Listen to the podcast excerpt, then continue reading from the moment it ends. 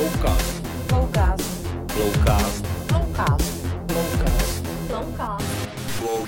je doba na eh, progresivní technologie a ty se naštěstí podařilo uplatnit.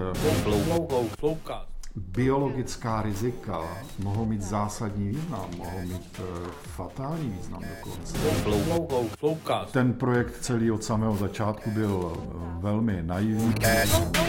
Já se přikláním k tomu, aby jsme si zachovali tu eh, maximální opatrnost a určité restrikce s tím spojené zavedli. Skutečně pohotovou a funkční podporu, nikoliv eh, několik desítek programů, ve kterých se nikdo nevyzná. U dnešního Flowcastu eh, vítám doktora eh, Libora Grubhofera, virologa z Biologického centra Akademie věd České republiky. Dobrý den, pane doktore. Dobrý den vám přeji. Pane doktore, jestliže něco dneska hýbe společností, tak je to diskuze o tom, jakým způsobem ven z celé té covidové šlamastiky, ve které už se téměř rok pohybujeme a ještě nějakou dobu zřejmě pohybovat budeme. Já jsem po cestě za vámi poslouchal podcast BBC, který se jmenoval Dokážeme držet krok s covidem ve vakcínovém závodu? A já vlastně tu otázku, pořád jsem přemýšlel, jakou otázkou začnu ten rozhovor a myslím si, že tahle se sama nabízí. Dokážeme držet krok s covidem, ano, co se vakcín týče? Ano, ano, ano.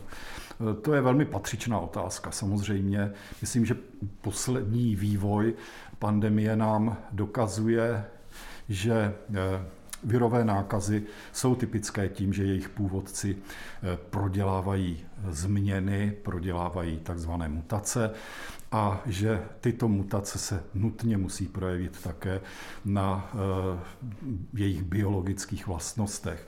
Proto otázka je položena naprosto, naprosto správně, poněvadž my na dnešní vyspělém, vyspělé době vědeckého pokroku, obrovsky pokročilých biotechnologií, tak v oblasti vakcín jsme dosáhli neuvěřitelného pokroku a vakcíny, protivirové vakcíny, i tyto právě proti novému čínskému koronaviru jsou v podstatě tou nejúčinnější zbraní, kterou můžeme čelit procházející pandemii a kterou také tuto pandemii máme šanci v relativně krátké době patřičně stlumit. Proč v současné době celá Evropa diskutuje o tom, jestli je těch vakcín dostatek nebo není? Já jsem postřehl, že těch firm, když začaly ty závody o to, kdo tu vakcínu nejdřív vyrobí, které začaly loni, tak těch aspirantů bylo několik. Z těch, které se dneska skloňují nejčastěji, tak je to samozřejmě Pfizer, Moderna, AstraZeneca, ano. A dneska ráno jsem slyšel o Johnson on Johnson, Novavax. Všichni, všichni o tom mluví. Jak to je možné, že je jich nedostatek? Je to těmi přísnými normami, které v Evropě platí?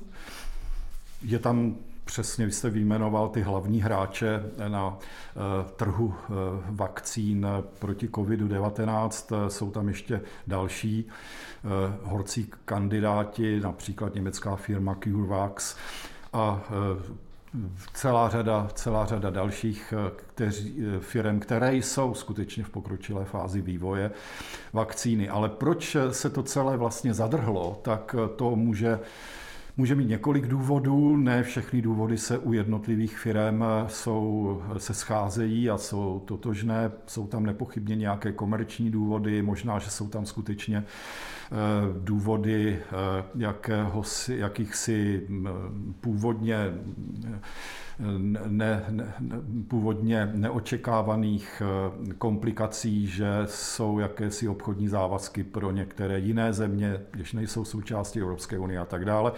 To jsou problémy vycházející, řekněme, z toho obchodního vyjednávání Evropské unie, jak šikovně vlastně smluvně podchytili těmi těmi smlouvami o budoucích kupních smlouvách na příslušné počty očkovacích jednotek, jak byly, jak byly šikovně právnicky ošetřeny a tak dále. To nepochybně je jeden, jeden důvod. Druhý důvod je, Eh, také v tom, v těch výrobních kapacitách, poněvadž eh, něco jiného jsou ty první, řekněme, teoretické propočty eh, celkového objemu a výrobní versus výrobní kapacity těch závodů. Není náhodou, že jistě si všímáte, že řada těch těch výrobních závodů, které skutečně produkují vakcíny, jsou lokalizovány, umístěny v Belgii nebo v Holandsku. Má to svoji tradici, protože obě tyto země jsou eh, v té branži biotechnologické výzkumu velmi daleko, takže i eh, velmi vyspělé daleko, takže i ty eh, hlavní, i ty farmaceuty firmy vlastně, byť třeba mají adresu ve Spojených státech, tak ty výrobní závody mají v Belgii. No a i to je důvod, že prostě kapacita nemusí eh, zrovna stačit eh, vys eh, zkušenosti z posledních dnů a týdnů s vakcínou Pfizer-BioNTech a že najednou prostě musí ten závod velmi v krátké době rozšířit to nějaké další výrobní linky a tak dále. Já si myslím, že je to, já pevně doufám, že v současné době je to spíše Eh, bouře ve sklenici vody, že eh, výrobní kapacity jsou skutečně dostatečné a že eh, to způsobí snad přijatelné spoždění. Žádné spoždění v tomto případě není přijatelné, ale nakonec, nakonec to přeci jenom pevně doufám povede k tomu, že budeme mít dostatek očkovacích látek, abychom na sklonku léta mohli, eh, mohli dosáhnout té kýžené mety, která eh, bude představovat eh, představovat kolektivní imunitu. To znamená, že proočkujeme vlastně minimálně 65, 70 až 70 Eh, populace. Znamená to, pokud dosáhneme tady této proočkovanosti, že poté můžeme ta opatření hodně restriktivní, která teď platí, že je můžeme uvolnit? Že bude život jako předtím? Eh, teď nemluvím o tom, že bychom se vrátili do té, řekněme, bezstarostné, do toho bezstarostného ano. života, ano. protože čím dál více lidí dneska říká, že na některé změny Eh, si budeme muset ano. zvyknout. A upřímně řečeno, já si myslím, že některé, pokud se lidi naučí prostě ano. nosit roušky, když jsou ano. nemocní, ano. anebo když to vezmeme jako eh, nešahat v samoobsluze holejma rukama na rohlíky, jako tak to bude jedině dobře. Ale, ale pokud dosáhneme tady této proočkovanosti, myslíte, že to bude, že, se bude, mož, že bude možno se vrátit jakž takž do normálu? Přesně tak. Bude se možno vrátit jakž takž do normálu. Nebude to stále ještě život bezstarostný, ale bude bez té úzkosti, bych řekl, která například v současné době si myslím, že nás eh, opět, eh, opět eh, zachvacuje postupně a to jistě, jistě není dobře.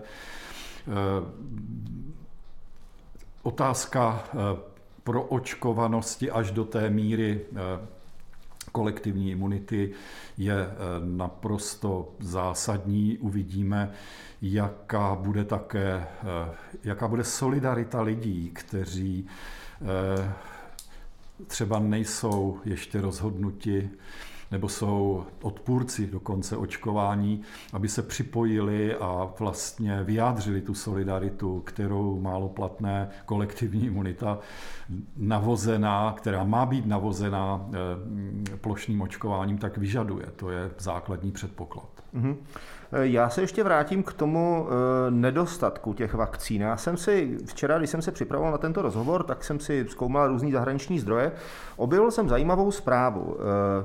Af- svaz afrických zemí, teď nevím, jestli to eh, African National, Con- něco takového, prostě svaz afrických zemí, si objednal u firmy AstraZeneca 400 milionů dávek této vakcíny a přitom tady tato vakcína byla eh, vyrobená v Indii ano. podle receptu, který ta AstraZeneca poskytla. Ano. Jo. Ano. Ano. Tak já si vlastně říkám, jak je vlastně složité tu vakcínu už jako z hotového předpisu jako vyrobit. Proč se to nemůže dělat opravdu na každém druhém místě? Já samozřejmě chápu ty argumenty, Holandsko, Belgie, tradiční výroba, ale zase na druhou stranu, pokud je na světě tak strašný nedostatek těch vakcín, tak eh, je to záležitost licenčních poplatků nebo je to záležitost nějakých technologií, které třeba u nás konkrétně nejsou dostupné a třeba v té Indii jsou, nebo je to záležitost obchodních dohod, politiky.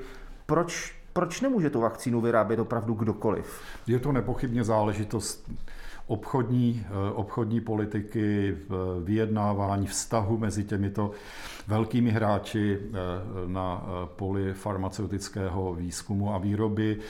To jsou nadnárodní společnosti, čili nepřekvapí, že, že umístí výrobu nějaké důležité vakcíny do oblasti i té levné pracovní síly. To mě nepřekvapilo z eh, Indií u, eh, od, Astry, od AstraZeneca. Eh, vakcína byla vyvinuta na Oxfordské univerzitě, dále byla připravena pro výrobu v, v laboratořích firmy, firmy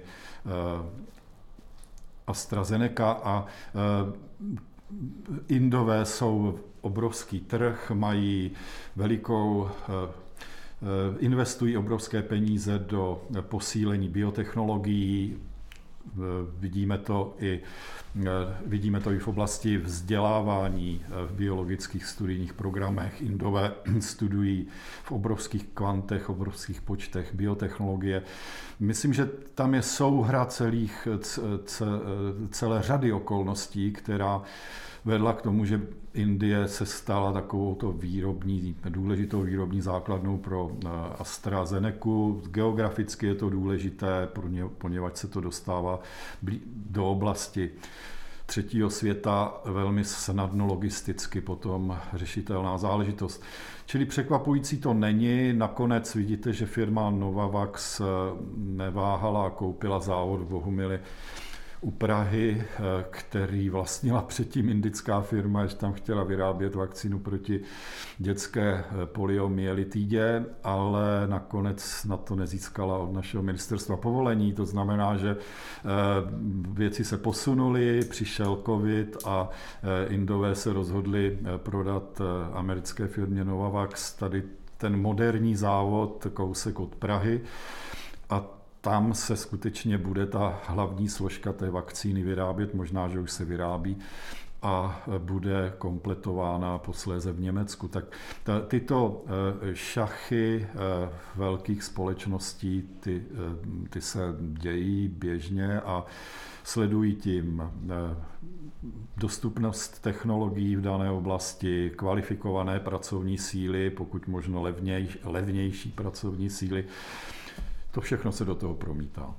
Eh, já se zeptám na tu věc, kterou jste zmínil před chviličkou, že eh, ministerstvo, České ministerstvo zdravotnictví, předpokládám, nevydalo povolení k tomu, aby se tady ta, aby tu vakcínu tady tedy vyráběla ta indická společnost, jestli tomu správně rozumím. Ale hovořil jsem o vakcíně proti dětské obrně, nikoli v proti covidu. Aha, OK, tak tohle, jo, to, tohle, byl, toho, tohle z toho To, to byl projekt ještě před, eh, ještě před, před covidem a nicméně mm, Indové ho tady roz rozvíjeli několik let. To nebyla záležitost jednoho nebo dvou let. Mhm. Eh, zeptám se to, že eh, je na světě tolik druhů vakcín, eh, že se do toho závodu pustil každý, kdo měl aspoň trošičku příležitost. Je věc známá, také je známé to, že některé pokusy byly i v Česku. Proč to nedopadlo u nás? Vím, že vznikl tým, který se ano, zabýval tady ano, ano. tím vývojem té vakcíny. Ano. Ta myšlenka myšlenka naší české vakcíny se zrodila eh, někde na ministerstvu zdravotnictví. Eh, někdejší eh, minister Vojtěch ji oznámil a oznámil ji velmi nešťastným naivním způsobem, že se bude jednat o jakousi levnou vakcínu, žádná velká věda na bázi charakteru takzvané inaktivované vakcíny. Rozumějte eh, vir, virové vakcíny, eh, kdy ten divoký virus je pomnožen, následně zabit a po určitém přečištění se, se formuluje do očkovacích dávek a používá se potom jako neškodný, protože je neživ, není živý, eh, používá se jako očkovací látka eh, k indukci eh, specifické odpovědi proti tomu viru. Ten projekt celý od samého začátku byl velmi naivní a už svým, už měl Česká republika do něho chtěla investovat několik desítek milionů, což samozřejmě každému, kdo se pohybuje kolem vakcín, tak eh, přišlo eh, v tu chvíli eh, velice, velice naivní za, deset, za, za několik desítek milionů českých korun se jistě nedá udělat v tomto, v tomto ohledu žádná velká díra do světa. Ale tehdy na začátku, vlastně v květnu eh, loňského roku, když tento projekt byl ohlášen, tak byl ohlášen jako eh, záměr vyvinout, eh, vyvinout a případně vyrábět tu takzvanou inaktivovanou vakcínu. Inaktivované vakcíny jsou vlastně, řekněme, z technologického, z biotechnologického hlediska jsou ty nejstarší, eh, nejstarší formy eh, vakcín a mají eh, celou řadu negativních vlastností. Vedlejší účinky takových vakcín bývají zpravidla, bývají zpravidla ne vždycky, do, dosud jsou některé vakcíny na trhu, které jsou eh, inaktivovanými vakcínami, například vakcína proti klíšťové encefalitidě je velmi kvalitní, velmi čistá vakcína, eh, která, nevy, která nevybočuje nijak z toho standardního, řekněme, statistického zastoupení vedlejších účinků a ale eh, budovat dnes eh, v dnešní době rychlou a, eh, rychlou a efektivní strategii na inaktivované vakcíně je skutečně staromódní a už neefektivní. Je to ta výroba, která představuje, že musíte v obrovských kvantech, v obrovských objemech namnožit divoký virus, s plnou svojí nebezpečností a eh, investovat do obrovské peníze do eh, kultivačních médií pro, pro produkční buňky, poněvadž virus musí je, se, musí být pomnožován. Musí mít živnou půdu. Musí mít, musí mít tu produkční buňku, která mu vdechne mm-hmm. život. A čili to se všechno odehrává v obrovských objemech. Je to samozřejmě velice riziková záležitost a teprve ten naveliko namnožený divoký, nebezpečný, virulentní virus se usmrtí a stává se o, ním beránkem neškodným, který pak může být dávkován do, do, do jednotlivých do té očkovací látky. E, to už je dneska opravdu pase, touto cestou šli okamžitě Číňani, v Číně vznikla taková vakcína. Která... To je ten Sinopharm? Přesně tak. A e, ta je e, to v zásadě proti ním nelze, nelze nic mít, je to také regulérní vakcína, ale dneska je, dneska je doba na progresivní technologie a ty se naštěstí podařilo uplatnit eh, velice výrazně v těch eh, nakonec nejúspěšnějších vakcínách, které podstoupily ten, ten časový závod, vlastně závod s časem eh, na dokončení účinné vakcíny proti COVID-19 a její uvedení na trh. To jsou vakcíny nové generace, genové vakcíny, vektorové vakcíny, případně eh, rekombinantní vakcína, eh, respektive proteinová vakcína, která eh, by měla vznikat v tom závodě Novavax u Prahy. Která, je některá z těch vakcín, o které jsme se teďka bavili, kromě toho Sinopharmu čínského zástupcem tady té staré, tady té staré metody těch inaktivních vakcín? Tady bavili jsme se o té moderně, AstraZeneca, Pfizeru. Ne, ne. Toto jsou všechno to ty jsou nové. všechno nové vakcíny, eh, vlastně vakcíny čtvrté, třetí, čtvrté generace, jak se ve vakcinologii říká, a jsou založeny vlastně na moderních postupech eh, genetického inženýrství.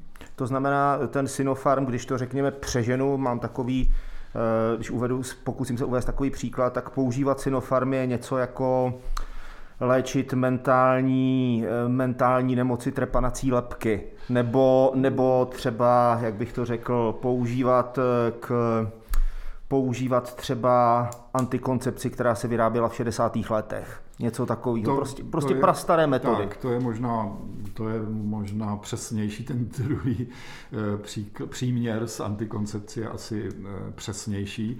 Eh, já znovu opakuji, ta taková dobře připravená inaktivovaná vakcína může být vysoce kvalitní vakcínou a není třeba nad ní ohrnovat nos, pokud ji budou připravovat technologicky vyspělé laboratoře. To je příklad oné zmíněné inaktiv, inaktivované vakcíny proti klíšťové encefalitidy z produkce německých nebo rakouských firm, tak eh, to jsou vysoce kvalitní eh, vysoce kvalitní, dobře přečištěné. Tam nejsou, víte, problém u těch inaktivovaných eh, vakcín je v tom, že se s nimi, s těmi usmrcenými virovými částicemi, které se stávají tou vakcínou, se táhnou kontaminující bílkoviny z těch produkčních buněk. Ano, a tam nastávají problémy. Respektive kontaminující složky jiného charakteru než bílkovin. Jo, inaktivovaná vakcína, takzvaná Salkova vakcína proti dětské obrně, která byla obrovským průlomem a dodnes je velice, je to jeden z obrovských eh, pokroků medicíny po druhé světové válce, kdy ve 30. a 50. letech se střídala jedna veliká, jedna eh, horší epidemie dětské obrny než druhá a jedna za druhou a eh, to byla opravdová metla, kdy strádali děti touto, smrt, touto smrtící metlou obrovsky fyzicky poznamenávající a, a duševně poznamenávající kvalitu života a tak dále. A e, víte, a přišlo se na to, že samozřejmě já hovořím o těch produkčních buňkách a to je vždycky třeba brát e, v úvahu i z hlediska té bezpečnosti vakcín, protože v těch produkt záleží na tom, jakého jsou původu ty produkční buňky. Když to v případě té obrny byly opičí buňky, tak samozřejmě se tam po čase, když věda dostala, dosáhla dalšího pokroku, jak se zjistilo, že v té, v té salkově vakcíně, že jsou možné kontaminace opičími onkogeny. Protože tehdy genetik, molekulární genetika byla teprve v plenkách a e, metody molekulární genetiky, které dneska umí hotové zázraky, tak e, byly v plenkách, nebo nebyly vůbec, přesněji řečeno. Čili na výstupní kontrole v tom výrobním závodě na takovou poliovakcínu vlastně nikdo nemohl zkontrolovat, jestli v šarži 255 lomeno A3 je přítomen nějaký opičí onkogen nebo není. Onko, já se jenom doplním, onkogen znamená Onko, gen vyvolávající rakovinu? Onkogen potenciálně tak, vyvolávající rakoviny. Oni jsou to zpravidla Eh, náš genom je eh, z obrovského procenta plný onkogenu za normálních podmínek, řekněme, zdravého člověka. A my vlastně jsou to spící elementy, říkáme, genetic, genetického hlediska. Oni vlastně za celý délku lidského života nic neprovedou. Ale přesto mají určitý potenciál v sobě. Jo? A to mají samozřejmě, eh, to je to samé je v těch opičích buňkách také. Hmm. Takže to jsou ta bezpečnostní rizika, o kterých by se mělo mluvit, ale mělo by se říct, že eh, dnes je dnes jsme na takové metodické a technické úrovni, že jsme schopni, ty, schopni tyto rizikové faktory zcela eliminovat. A to i u těch vakcín? I u těch vakcín.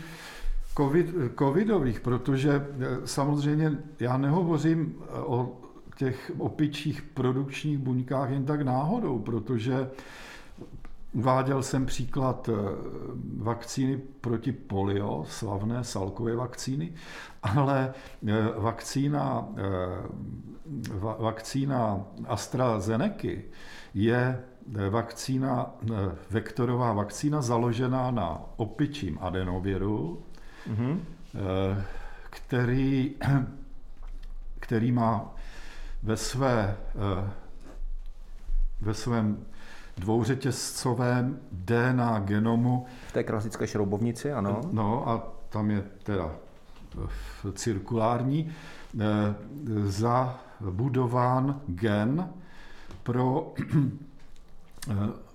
výběžkový takzvaný spike glykoprotein S toho, mm-hmm. toho viru SARS-CoV-2, tedy eh, covidového koronaviru. Mm-hmm. Je to chiméra teda, je to opičí adenovirus, genom opičí adenoviru a s kousíčkem koronavirové, koronavirové genetické informace, tam se musí přepsat, koronaviry jsou RNA viry, čili pro tuto chiméru se musí ta RNA přepsat do DNA a teprve pak vložit do do té chiméry, vytvoří se ta chiméra a eh, a, a, a nechají se pomnožit eh, ty eh, adenovirové částice s chimérním genomem v opičích buňkách.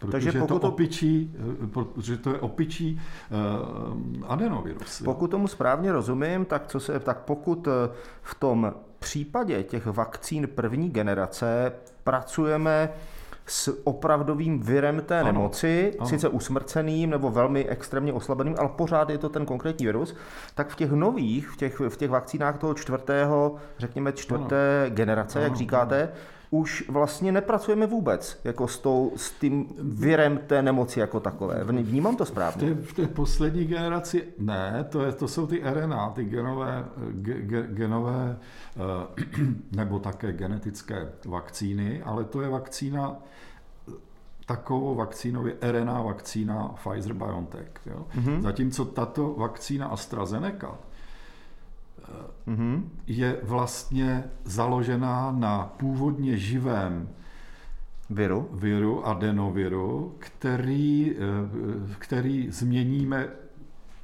jakousi chiméru, protože do genomu toho opičího adenoviru vložíme vložíme eh, genetickou informaci pro výběžkový glykoprotein S covidového koronaviru. Ano? Mm-hmm. A, ale potřebujeme skutečně ty produkční buňky, abychom si ty chimérní částice toho opičího adenoviru namnožili na veliko. Jo, tam to je potřeba. Chimérní částice znamená částice, které nejsou, ale to tělo se potom chová, jako by tam byly. Jako simulují, no, simulují no, ty, to. Já se, pardon, já se, já se omlouvám, že ano, to rozpitvám takhle ano, podrobně, ano. ale já se to snažím jako zprostředkovat ano, lidem, kteří ano, to budou ano, ano. E, poslouchat a kteří, e, drtivá většina z nich, jako nebude mít vědomí o, řekněme, ano, virologii na takovéto ano, úrovni. Ano, to znamená, to znamená, v podstatě my řekneme tu tělu, tomu tělu, takhle se chovej, až přijde až přijde virus s takovými a takovými a takovými vlastnostmi, aniž bychom teda ten virus e, jako do toho těla opravdu vpravovali. To znamená, my k tomu tělu v podstatě no, těm buňkám dáváme manuál k tomu, jakým, jak se zachovat, až ten virus přijde. Ano, to je, ale ten, tento koncept jednoznačně platí pro ty genové... To znamená čtvrtou generaci. Čtvrtá generace. A AstraZeneca je třetí teda. A AstraZeneca je z tohohle pohledu třetí, poněvadž je skutečně založená ještě na virových částicích, mm-hmm. které jsou toho adenovirového typu. A proč adenovirového? Protože adenoviry jsou jak pro, jsou pro primáty, pro opice, pro lidi, eh, také viry, které způsobují rýmu. Takže eh, jsou to viry, které, pro které jsou vnímavými buňkami buňky respiračního traktu. Ano? Mm-hmm. A z toho důvodu jsou ty adenoviry vhodnými vektory. Jo? A využívají se buď to opičí adenoviry, to, touto cestou šla ta eh, oxfordská skupina a eh, prostřednictvím AstraZeneca se teda dostane teď, doufám, eh, na, na trh také tato vakcína, říkáme jim vektorové vakcíny, poněvadž mm-hmm. si zachovávají tu virovou podstatu mm-hmm. a uh, gen nebo genetická informace pro, tu, uh, pro ten koronavirový uh, výběžkový protein je do organismu očkovaného jedince vnesen tím adenovirovým vektorem. Ano. Mm-hmm. A e, hovořím o o té, AstraZene, o té AstraZeneca, to znamená opičím adenoviru, zatímco Zatímco eh, viru, eh, vakcína, která také už eh, se tady patrně brzy objeví, vakcína firmy Johnson Johnson, tak ta je založena na lidském adenoviru, čili ta musí využívat zase k namnožení, k, na, k, k, vý, k vyrobení potřebného množství toho eh, vektoru eh, s genem pro, eh, pro výběžkový protein mm-hmm. S, tak potřebuje lidské produk, produkční buňky. No a typickým příkladem dalším je Sputnik 5, mm-hmm. ruská vakcína, která je rovněž vakcínou vektorového typu, využívající... Čili třetí generace. Ano, mm-hmm. využ, vy, využívající, využívající právě lidský adenovirus. Ano. Mm-hmm. Proč, proč, proč třeba, když se mluví o tom Sputniku, vím, že s Rusové to tady nabízeli samozřejmě velmi, velmi aktivně, protože je to biznis. Ve, ve finále určitě, je to určitě biznis. Ve finále je to určitě biznis. Nicméně ta vakcína nebyla, nezískala v tuhle chvíli osvědčení ano. Eh, Evropské lékové komise, pokud říkám ano. název té organizace správně. Ano. A mě, když se odhledneme od jakýchkoliv eh, politických a jiných než specificky lékařských a virologických eh, skutečností. Ano. Pokud by ta vakcína opravdu mohla získat eh, ta, eh, ta oprávnění Evropské unie, to znamená, splnila by všechny ty podmínky, bude na stejný úrovni, jako třeba, pokud mluvíme o tom, že to je vakcína prostě třetí generace, takže bude to stejný jako AstraZeneca nebo jako Johnson Johnson. Pokud by se podařilo splnit všechna ta kritéria. Protože já vidím rozdíl v určité scéně, na určité scéně, mluvili jsme tady o antivaxerech a tak, tak se mluví, tak se eh, třeba někdo říká, já bych se nechal eh, očkovat, ale jedině sputníkem. Někdo říká, já bych se nechal očkovat, ale klidně čímkoliv, klidně i čínskou vakcínou. Pokud já tomu správně rozumím, tak je mezi těmi vakcínami, opravdu velký rozdíl. Jako, jo, to znamená Sinopharm, první generace relativně s největšími riziky, nechci říct nejvíc nebezpečná, protože to není špatný, správný výraz.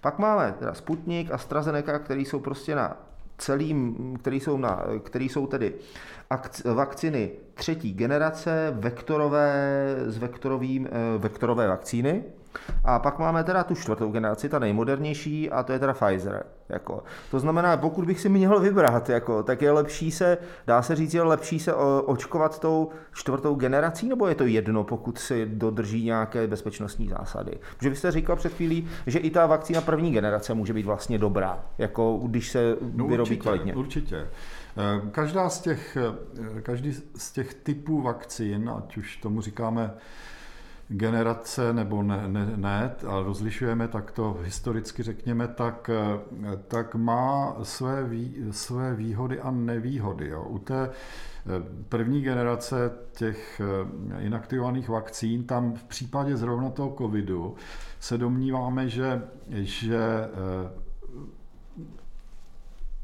síla té imunitní odpovědi, laicky řečeno, nebude velká, protože víte, eh, covidová infekce je typická tím, že nezanechává celoživotní imunitu, jako například spalničky nebo jako e, zmíněná poliomyelitída. Ano.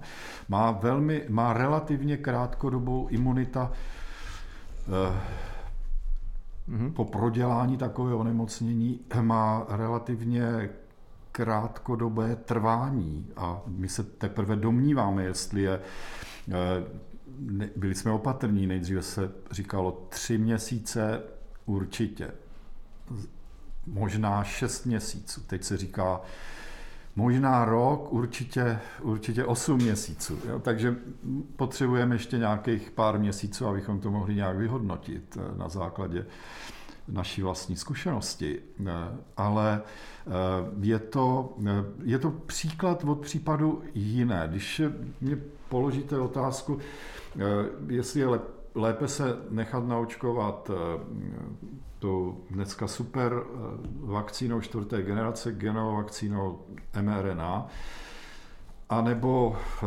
tou adenovirovou vakcínou, tak eh, mechanismy tvorby té imunitní odpovědi jsou u obou vakcín jiné. Ano?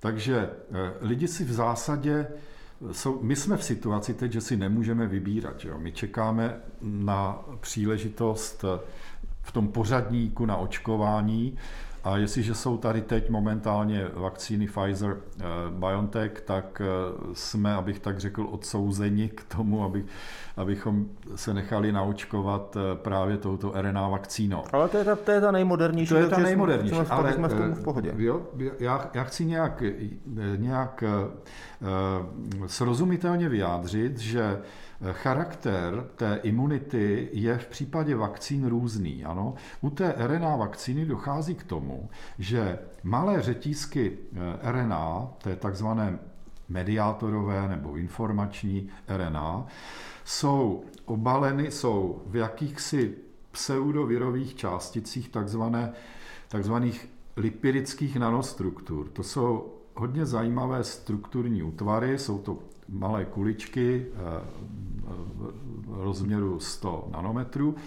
Uvnitř těch kuliček jsou ty řetízky RNA, té, v podstatě té, eh, vakci, vak, té účinné vakcíny a takto vpraveno injekcí do svalu člověka je, vyvolá jakousi primární reakci, která je typická pro rozpoznávání virových částic. Jo? Není mm-hmm. to virus, my jsme vám vpravili uh, nanočástice, které mají uvnitř tu, ten, ty řetízky, nebo řetízek RNA a uh, Nicméně jsou rozpoznány, jako by to byly lidským tělem, imunitním systémem, jako by to byly virové částice a je s nima tak naloženo. To znamená, jsou rychle směrovány do lokálních center imunity, to jsou, a těmi jsou uh, lymfatické uzliny. Ano? Mm-hmm. A v lymfatických uzlinách eh, jsou lymfoidní buňky, čili tyto částice, nanočástice z RNA, se dostanou do, překročí membrány těch lymfatických, těch lymfoidních buněk obnaží se ta, ty řetízky RNA uvnitř, no to mají buňky prostě mechanismus uvnitř v té mašinérii mm-hmm. celé. No a protože ten řetízek RNA má speciální značku, která je rozpoznána výrobní linkou na bílkoviny. Tu si zas představme jako 3D tiskárny uh, uvnitř buněk. A protože ta, ten řetízek RNA má, má tu speciální značku, která je rozpoznána těmi 3D tiskárnami, takzvanými ribozomy, tak je okamžitě vtažen tento vlastně program na 3D tisk bílkoviny, která přesně odpovídá výběžkovému glykoproteinu koronaviru eh, způsobujícího COVID-19. Mm-hmm. Čili eh, na tom ta elegance, která, eh, která je na pozadí tady toho fantastického postupu, je, že my si, my si vpravíme do buňky počítačový program v podobě toho řetízku té RNA. Ten je dopraven do té výrobní linky, což já přirovnávám k 3D tiskárně, do, do těch ribozomů, a tam se přepne program té výrobní linky a buňka přestane vyrábět pro svoji potřebu, ale začne vyrábět ten koronavirový povrchový výběžkový protein. Ano. A na, vyrobí ho určité množství. Ono, my dneska už docela dobře víme, že ta životnost těch řetízků RNA je krátká, takže je v hodinách až dnech maximálně. Mm-hmm. Takže se vyrobí v každé buňce, v každé té jednotli, každá ta jednotlivá tiskárna 3D, ten ribozom vyrobí prostě tu bílkovinu? Tu bílkovinu. No a ta, ta bílkovina je dál a je, ta je rozpoznána, protože jsme v lokálním systému imunitních Eh, lokálních centru imunitního systému, to znamená v, huzli, v, v lymfatické uzlině, tak je tam celá ta mašinérie imunitního rozpoznávání. Tato bílkovina je rozpoznána jednoznačně jako cizorodá bílkovina a je s ní tak naloženo.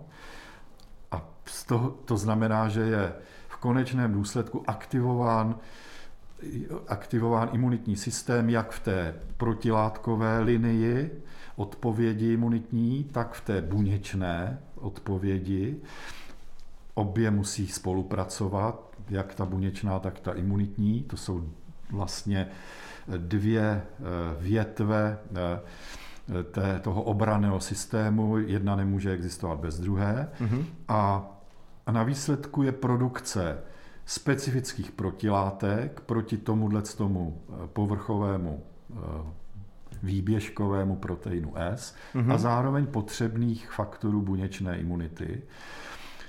A e, z experimentů, které byly publikovány a z pokusů, které byly na těchto moderních e, e, genových vakcínách publikovány, tak se zjistilo, že síla té imunity je překvapivě mnohem vyšší než při přirozené Eh, přirozené infekci. To znamená, než když prodělám COVID. Než když proděláte COVID, přesně tak. Mm-hmm. Ještě to tam takže já to, pokud tomu rozumím správně, je to jako kdybychom eh, to lidské tělo dali do trenažéru a řekli, tady se nauč s tou vakcínou, tady se nauč jako s tou nemocí pracovat, eh, jako když pilota Boeingu 737, ano, ano, posadíte ano. nejdřív do kokpitu ano, ano, ano. a tady to takhle funguje ano, a zkusit to relativně bezrizikově si to zkus. A potom, když vlastně přijde k nasazení do ostrého provozu, tak on už ví, co má dělat ten pilot. Stejně tak to tělo, když potom přijde ten covid, už ví, co má dělat. Už ví, co má dělat. Přesně, přesně tak.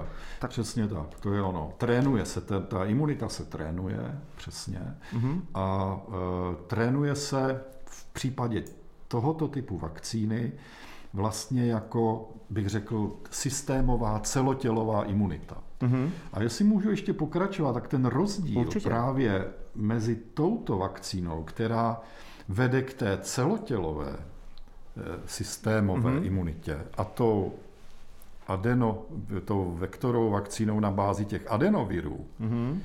tak je v tom, že adenoviry na rozdíl od té RNA vakcíny přen, přinesou ten gen pro stejný výběžkový glykoprotein S ne do lymfatických uzlin, ale přinesou díky adeno, díky tkáňové eh, afinitě toho adenoviru ze své podstaty, přinesou tu informaci do respiračního traktu, do dýchacího systému. Ano. Čili i pokud tomu správně rozumím, tak eh, je to méně vhodné pro lidi, kteří už mají třeba s tím eh, dýchacím no, traktem problémy. Tak eh, to bych... Pro, proto, proto, ano, proto ono, se totiž, ono, ono se totiž jako často mluví o tom, jako, že ne každá vakcína je vhodná ano. pro každého. Teď jsem třeba slyšel o tom, že právě ta AstraZeneca, ano. která je tedy vektorová vakcína třetí ano. generace, ano. že nemají se s ní očkovat lidé, kteří jsou starší než 65 let. No, ano, je to informace, která, která teď eh, někde opustila v těchto posledních několika dnech ministerstvo zdravotnictví, německé ministerstvo zdravotnictví mm-hmm. a tam vznikla vlastně jakási pochybnost, protože se ukázalo, že není dost dat z třetí fáze klinického výzkumu vakcíny AstraZeneca právě v kategorii těch dobrovolníků ve věkové kategorii na 65 let. A tím pádem se celá záležitost spochybnila. Jo? To, teď se o tom vede velká diskuze a myslím si, že zase rozhodující slovo bude mít eh, Evropská léková agentura. Mm-hmm. A mm, to také nepochybně eh, velmi brzy. No, eh, já jsem chtěl dopovědět, víte, když jste řekl, že možná tato vakcína nebude vhodná pro lidi, které mají, kteří mají nějaký, nějaké problémy s s, s, dýchací, s dýchacími cestami. Dýchacími cestami, přesně tak. Tak eh, jako nejsem lékař, tak, eh, tak se ostýchám to nějakým způsobem autoritativně potvrdit. Je to docela možné, možná velmi pravděpodobné. Ale já jsem chtěl říct, že tato vakcína vlastně sleduje přesně tu přirozenou cestu té e, přirozené infekce. Ano. Eh, bránu vstupu covidu, eh, dýchací cesty, eh, tak přesně tuto cestu sleduje vakcína AstraZeneca. Jo?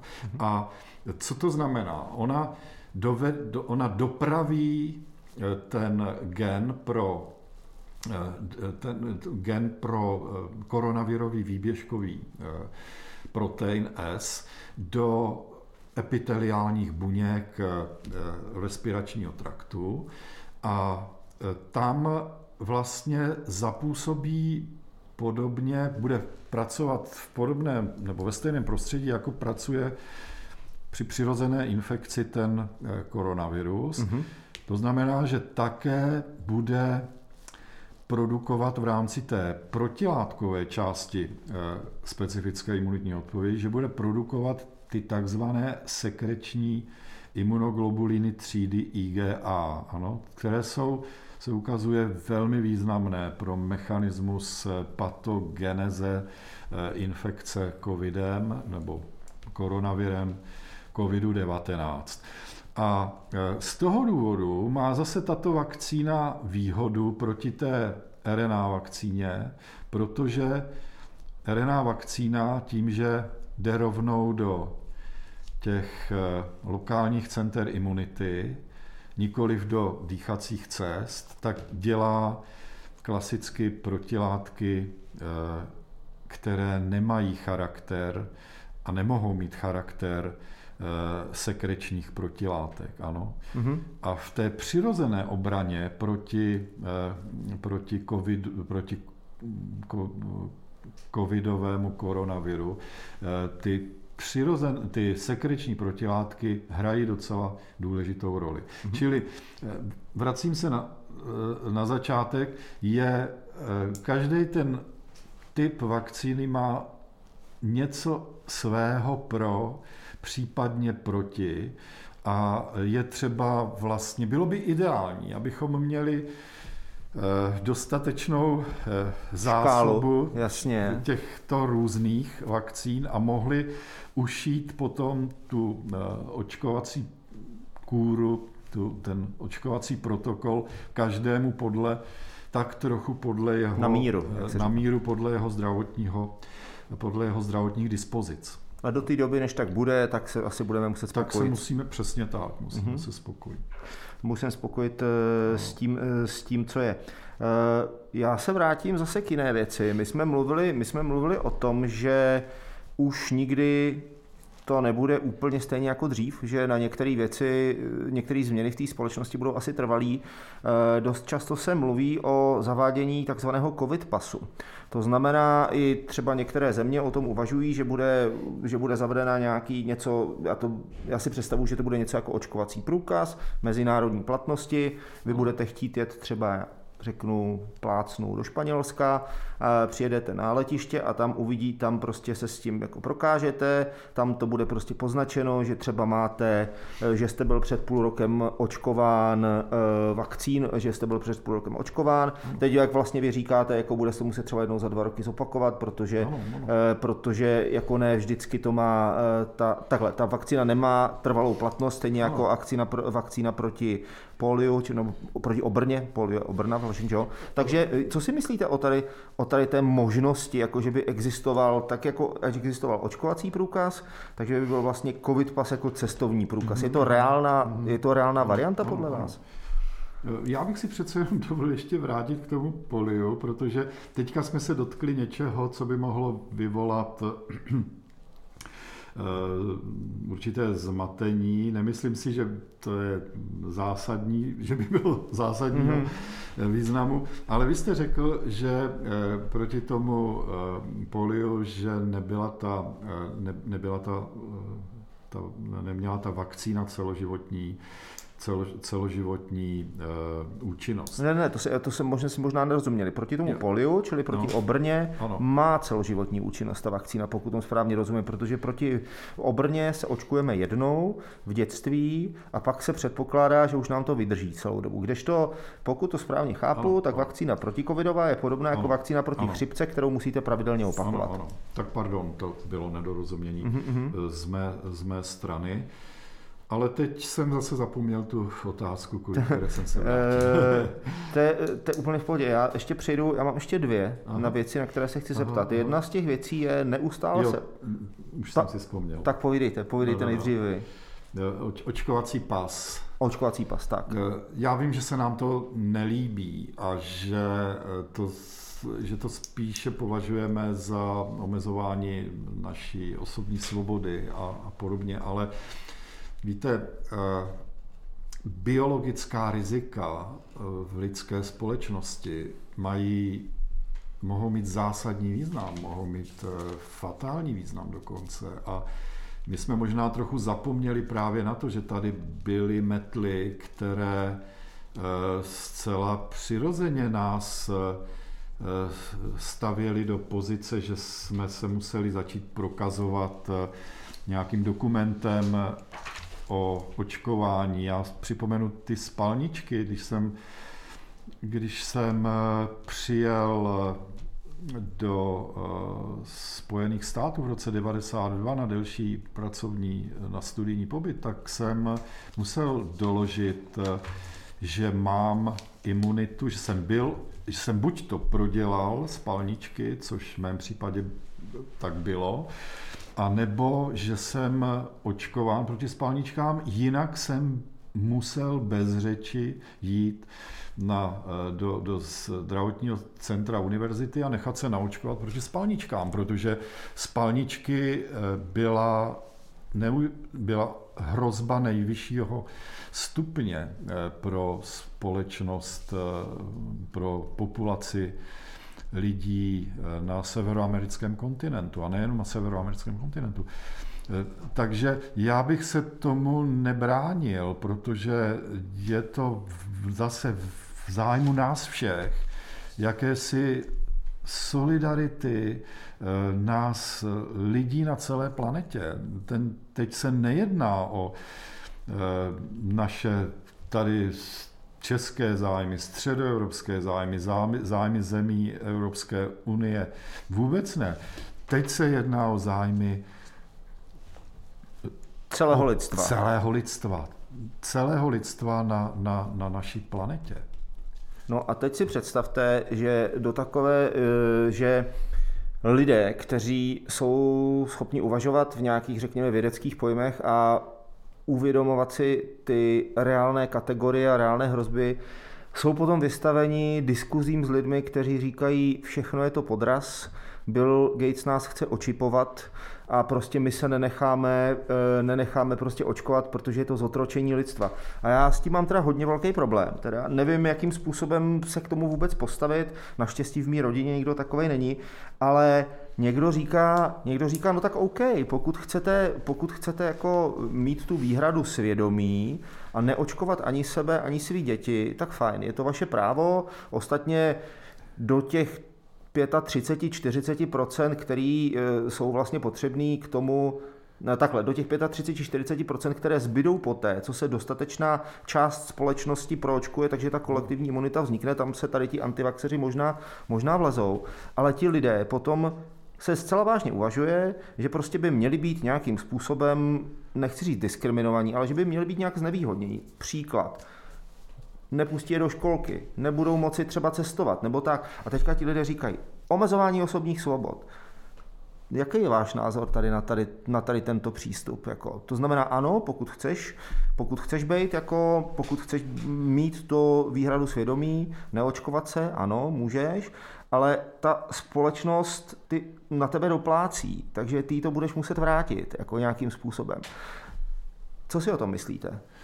Já mám v tomhle tom poměrně, eh, na to poměrně jasný názor. Já, já to opravdu všechno se snažím vidět z hlediska té eh, z, z hlediska toho lid, lidstva, lidského společenství a solidarity eh, v zájmu naší budoucnosti. A já mm, se přikláním k tomu, aby, aby právě z těchto těch zásadních bezpečnostních důvodů jsme si zachovali tu maximální opatrnost a, a určité restrikce s tím spojené zavedli. Mhm. Zeptám se takto, pokud se dvě otázky, poslední už, třeba mě skoro hodinu mimo jiné. No, no, no. Co se mutací týče, Neustále se mluví o tom, že teď vznikl nový kmen, ano. nová mutace, která přichází z Velké Británie, nebezpečnější. Ano. Eh, pak přichází nová mutace z Jihoafrické republiky, nebezpečnější. Jsou ty současně vyráběné vakcíny schopny na toto reagovat, nebo prostě ta vakcína, která se vyrábí teď, to znamená, která se začala vymýšlet nebo plánovat někdy na podzim třeba loňského roku, kdy ještě ta britská mutace nebyla tak rozšířená, tak evidentně e, jsou tam trošku jiné podmínky. To znamená, když já se dneska naočkuju vakcínou AstraZeneca nebo Pfizeru, e, která byla, říkám, která se začala vyvíjet loni, ano, ano, ano. budu imunní i proti té britské verzi toho koronaviru? Zatím se zdá, že ano. Myslím si, že e, všechny všich, všechny tyto vyjmenovaní producenti eh, nepochybně ve svých, eh, ve, ve svých laboratořích už eh, provedli velmi důkladné, my tomu říkáme in silico výpočty, to znamená bioinformatické analýzy, které jasně dneska umí současná, bio, současná bioinformatika spočítat vazebné parametry protilátek na určité eh, struktury, na jejich tvar, na jejich architekturu. Ano, a tady jde o interakci, tady jde o vzájemný vztah protilátek vytvořených stávajícími vakcínami s architekturou eh, těch povrchových výběžků nových variant. Ano. A pro tyto účely právě matematické matematické metody bioinformatiky jsou velice vhodné, aby velmi rychlým způsobem situaci vyhodnotili. A zdá se, aspoň z prohlášení například Moderny z posledních dnů, že eh, zatím v případě eh, britské a eh, jeho americké, nevím, jak je to s tou brazilskou variantou, takže nehrozí ztráta ochranného efektu navozeného stávajícími vakcínami a že tyto budou chránit i, eh, i eh, před infekcí. momentálně se šířícími rychlými variantami, ať už je to britská nebo eh, jeho eh, africká. Čili zatím nehrozí nebezpečí, ale co není, může být. A eh, protože ta mutageneze se odehrává vlastně v každém jednotlivci napadeném infikovaném virem. To, je, to jsou originální populace virových částic, které vznikají v každém pacientovi. A je jenom otázka, za jakých podmínek toho vnitřního organismu v každém jednotlivci se podaří vyselektovat právě například tu rychlejší mutantu. To je mutant, který, nebo varianta, která se silněji váže na eh, receptory vnímavých buněk a tím pádem vytěsňuje ty eh, méně zdatné virové částice, které eh, patří třeba tomu té převažující majoritní variantě v populaci všech všech virů. Ano, to je, to je obrovská hra, to je doslova kosmická hra, která se odehrává v každém infikovaném člověku, jo, poněvadž se jedná řádově samozřejmě o miliardy, eh, stovky miliard virových částic, které se potom eh, v, mhm. v těch tkáňových, napadených tkáňových systémech, kdybychom je všechny uměli spočítat, ty částečky, tak to jsou skutečně kosmologické eh, úlohy. Které, obří počty. Obří počty. A my to tak normálně nevnímáme, ale je to skutečně tak. A takže když už se pak podaří selektivně zvýhodnit takovou rychlejší variantu, no tak ta si pak získá v tom svém okolí si získá, že je je agresivnější, dokáže, eh, dokáže, pak ten nositel toho viru nakazí víc lidí, že jo, ta varianta tím pádem má větší reprodukční číslo, vyšší reprodukční číslo a, a, a je, eh, je v té konkurenci zdatnější. Eh, uplatní se zase varianty které to nesmí přehnat že jo, s tou agresivitou, poněvadž když, když to v, té, v tom procesu té mutageneze vlastně teda přeženou a stane, stanou se z nich eh, eh, super agresivní virové částice, no tak si zase tu, tu, tu svoji niku hostitelskou eh, poškodí natolik, že, že vlastně si tím pádem jako podřežou z eh, větev sami pod sebou. Ano? Čili to je permanentní hra, doslova doslova kos, kosmická, která... Kosmických rozměrů. Kosmických rozměrů, přesně. Vy jste tak. mluvil o tom, pane, eh, pane Grubhofere, o, úplně na začátku, se jenom ano, jedným ano. drobným dotazem vrátím. Ano. Eh, když se připravuje ta vakcína, takže třeba, pokud bychom se bavili o tom Sinopharmu, že se musí namnožit obří množství toho viru na, ty, na těch hostitelských buňkách, jestli tomu správně rozumím. Co to je obří množství? To jsou třeba, já vůbec nevím, jak se to počítá, to jsou tisíce buněk, miliardy buněk, nebo to se měří na litry, to se měří na kilogramy, to jsou prostě objemové nějaký jednotky.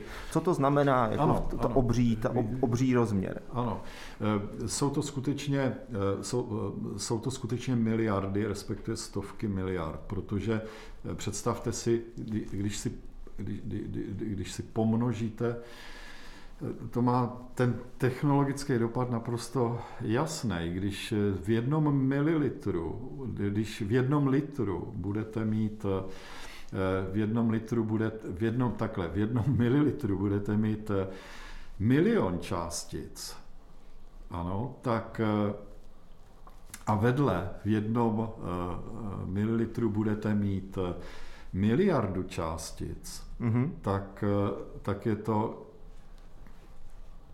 tisíckrát, tisíckrát víc. Tis, jasně. A vy máte tím pádem tisíckrát eh, víc očkovacích jednotek. Mm-hmm. Jo. Vy můžete tisíckrát vy, vy, můžete, vy, vy můžete ještě naředit ten objem toho jednoho mililitru a pořád máte dostatečné množství těch virových částic. Zatímco když když vám eh, ty buňky vyprodukují do mililitru média milion, tak to není vůbec nic.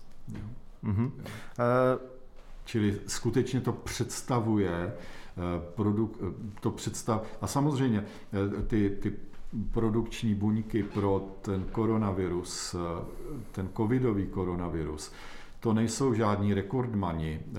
Používá se buněčná linie Vero E6, možná některé další odvozené buněčné linie opičích buněk, původně tedy buněk z opičích ledvin a ty produkují spíše desítky milion, max, desítky milionů těch částic e, v jednom mililitru. A to eh, je, eh, to je velmi málo. To Takže se bavíme, bavíme o nějakých obřích tancích. Obří, to jsou obří tanky, mm-hmm. ob, obří, eh, obří fermentory na, na kultivaci buněk. Možná, možná pivovary, které v současné době nemají co fermentovat, by mohly trošku pomoct. No. To jsou objemy, přesně, to jsou objemy řádově těch pivovarských tanků.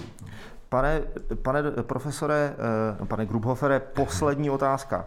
Bavili jsme se o tom, že eh, o zodpovědných a nezodpovědných lidech. Jsem zodpovědný člověk, eh, co mám dneska dělat? Kromě těch klasických věcí jako roušky, rozestupy a to třetí R bylo teďka si...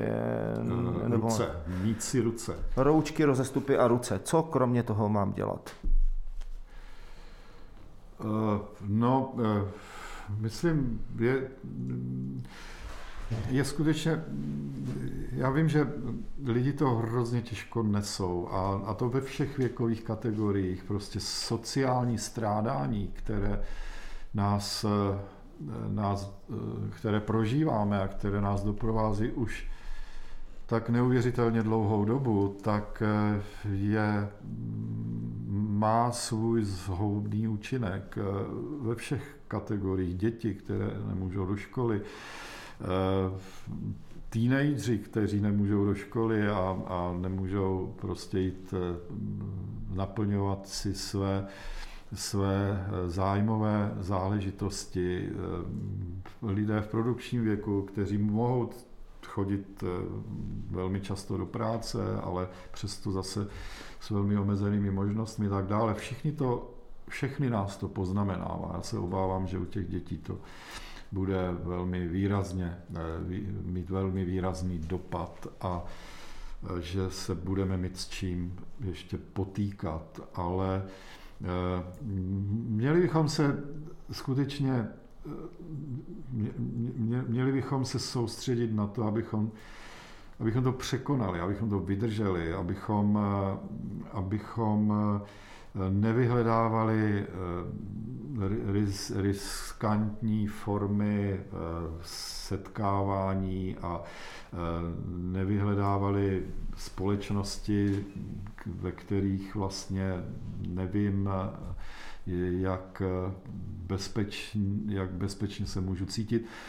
A abychom byli abychom byli skutečně maximálně opatrní a, a to při vší opatrnosti se nám stejně, jak ukazuje každodenní realita, nedaří a nezbývá než, než vlastně to období, které nám zbývá vůbec do náběhu eh, vakcinační očkovací kampaně a než se na nás, eh, na většinu dostane, eh, z, z naší populace dostane řada, tak abychom, abychom se vystříhali jakéhokoliv rizikového chování. Víte, já jsem velký nadšenec pro zimní sporty, Eh, nakonec jsem si dokázal také přivodit zranění eh, na bruslích letos, ale eh, málo platné. Vím, jaké, jaký, jaký fatální dopad může mít na provozovatele horských středisek ten výpadek sezóny už v podstatě, no patrně to bude výpadek, tak s největší pravděpodobností, tak Eh, je to, je to bohužel eh, nové onemocnění, neznáme pro nás, stále ještě neznáme onemocnění, stále se, se učíme, stále se s tím koronavirem oťukáváme a jakékoliv pocity, že všechna opatření jsou vlastně Eh, zbytečně eh, omezující a že, jsou, že nejsou potřeba, tak na to zpravidla odpovídám, vraťte se ve svých, eh, ve, ve, ve, ve svých vzpomínkách do loňského roku, kdy, kdy Itálie byla zaskočena koronavirovou infekcí a a my jsme sledovali v přímém přenosu, co se děje v Itálii, co se děje ve Španělsku, nás, nás sledovalo v zápětí a v dalších eh, zemích, eh, které, kterými ta pandemie, v první vlna pandemie procházela velmi razantním způsobem a bez eh, velké připravenosti společnosti samozřejmě. To všechno se dnes vždycky znovu a znovu projeví, kdykoliv jsme si dovolili uvolnění, vys letos nebo v loni ke konci loňského roku před Vánocemi, tak se nám to všechno hnedka vrátí, zahltí eh, zdravotnický systém a, eh, a jsme ve velkých problémech. To bychom měli mít na mysli. A chápu, že eh, by to měla mít na mysli naše vláda, státní zpráva, měla by Eh, měla by eh, přinášet skutečně pohotovou a eh, funkční podporu, nikoli v několik desítek programů, ve kterých se nikdo nevyzná a nakonec vlastně peníze dostane, až když už musí ohlásit bankrot nebo musel ohlásit bankrot. To je prostě hrůzné a to by se u nás nemělo dít, protože se to neděje rozhodně u našich sousedů v Rakousku a v Německu. My máme od, od koho opisovat, přesto neopisujeme a řešíme eh, velmi špatným způsobem eh, tu, eh, ty ekonomické dopady. Já, pane Grubhofere, doufám, že to úvodní období, kdy se lidstvo učí s touto nemocí vypořádávat co nejefektivněji, bude co nejkratší, protože v tuhle chvíli, dle mého názoru, a myslím, že to cítíte podobně, nezáleží tak na tom, jako jestli přežije jedna vláda nebo jestli, že, jestli přežije jedno horský středisko. Tady se jedná už o věci, které jsou prostě daleko, daleko víc, daleko prostě řekněme zásadnější pro vývoj civilizace jako takový. A jednu jedinou, eh, když se jenom, teď se vrátím jenom já, krátce k těm antivaxerům, lidé, kteří odmítají vakcíny, jak říká můj kamarád Leoš Kiša, jsou v podstatě hrozně pozitivní protože až oni budou někde prostě eh, se modlit u keříčku a vzývat, kdo ví, jakou, kdo ví, jakou vyšší bytost, aby ochránila, tak té vakcíny aspoň zbyde víc na nás. Jako. Pane doktore, moc krát vám děkuji za dnešní rozhovor. Eh, vážení posluchači, hostem dnešního Flowcastu byl eh, doktor Libor Grubhofer z Biologického centra Akademie věd České republiky. Pane Grubhofere, moc krát vám děkuji. Já děkuji vám a děkuji za pozvání, velmi si to považuji. Flowcast. Flowcast. Flowcast. Flowcast. Flowcast. Flowcast.